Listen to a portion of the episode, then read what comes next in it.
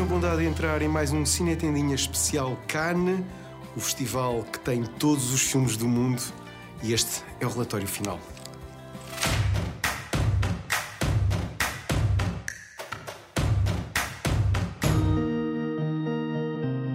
Depois, na, na, semana passada, ter mostrado as primeiras bombas do festival, esta prossigo com o resto.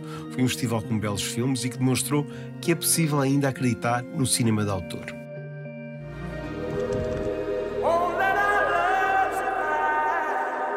There are some who'd make me out to be the villain of this here story. Let's don't let a good thing die.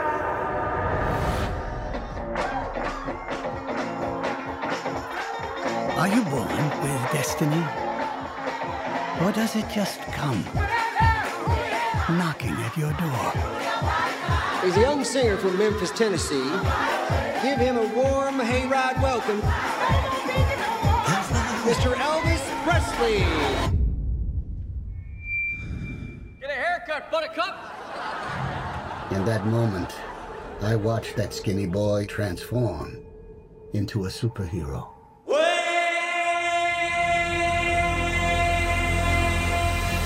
Fora de competição, Khan apostou em Hollywood, precisamente. Elvis de Baz Luhrmann foi uma dessas escolhas. Filme elétrico que tenta desconstruir a fórmula do biopic. O que posso dizer é que fiquei ainda mais fã de Elvis Presley. Os prosthetics de Tom Hanks irritam, irritam muito até, mas depois há um Austin Butler que é inexcedível como o rei.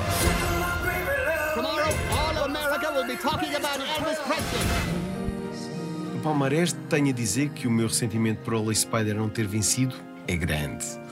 O ouro para Triangle of Sadness de Ruben Östlund é um pequeno disparate de um júri presidido por Vincent Lindon, uma sátira com duração excessiva, mas que funciona sempre melhor quando goza com mundo dos modelos masculinos.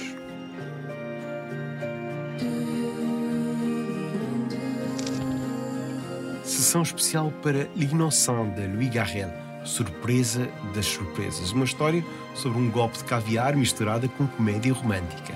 Garrel está melhor realizador e este filme foi o alívio cómico de um festival cujos temas mostraram em demasia a miséria humana.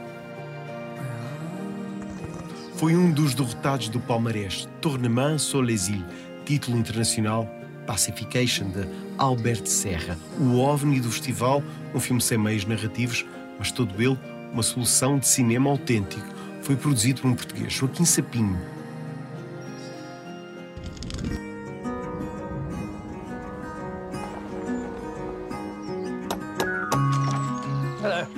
Mrs. Marlowe, yes? Harper, yes. Do, come in. The words I have to say. It's a beautiful house. Will it just be you staying? Or... Excuse me? Mrs. Marlowe? No. E na quinzaine, um dos meus preferidos, Man, de Alex Garland, cinema terror, que nos leva até aos confins do nosso medo. Uma mulher viúva mete-se numa terrinha da província inglesa e vai defrontar-se com o pior dos homens. Garland confirma-se aqui como um dos maiores cineastas ingleses vivos. Era o favorito da Palma de Ouro. Close, de Lucas Donde, história de uma amizade entre dois rapazes de 13 anos, levada até ao limite. Depois de Gull esperava-se mais, mas mesmo assim chegou para ser Grand Prix, execo com outra desilusão. Stars at Noon, de Claire Denis.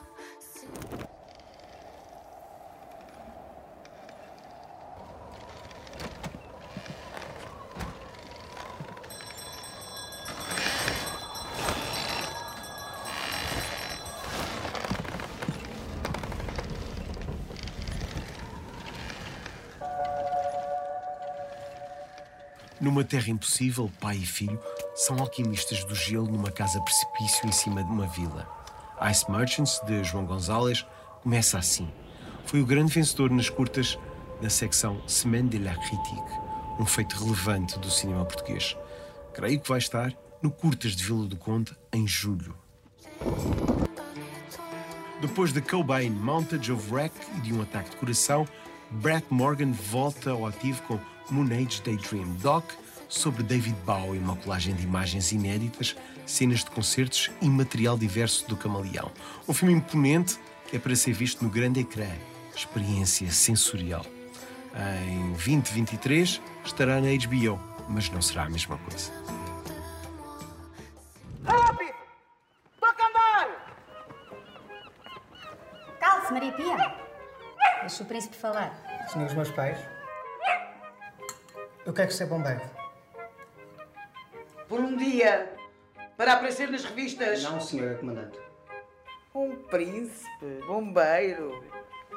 Mas veja lá se fica pelo menos até dezembro. É que se fizermos o calendário deste ano consigo, talvez já dê para mandar reparar o telhado.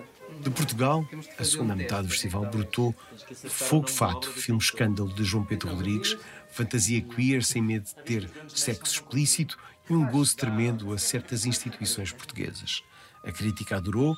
João Pedro Rodrigues é um cineasta cada vez mais livre.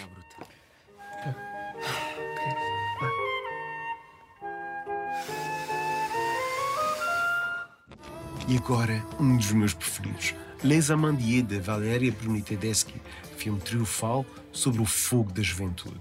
Uma história verdadeira inspirada na própria Valéria quando era aluna na escola de atores de Patrice Chéreau. Tudo aqui é um assomo de romantismo exacerbado.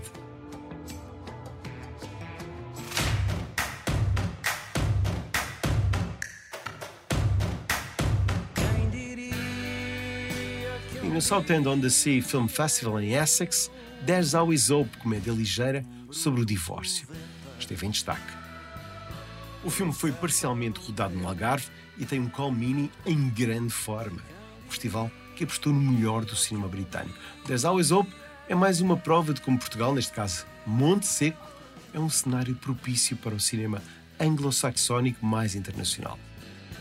Bem, isto aqui é um snack de cinema, não há tempo para mais. Para a semana, levo-vos até Madrid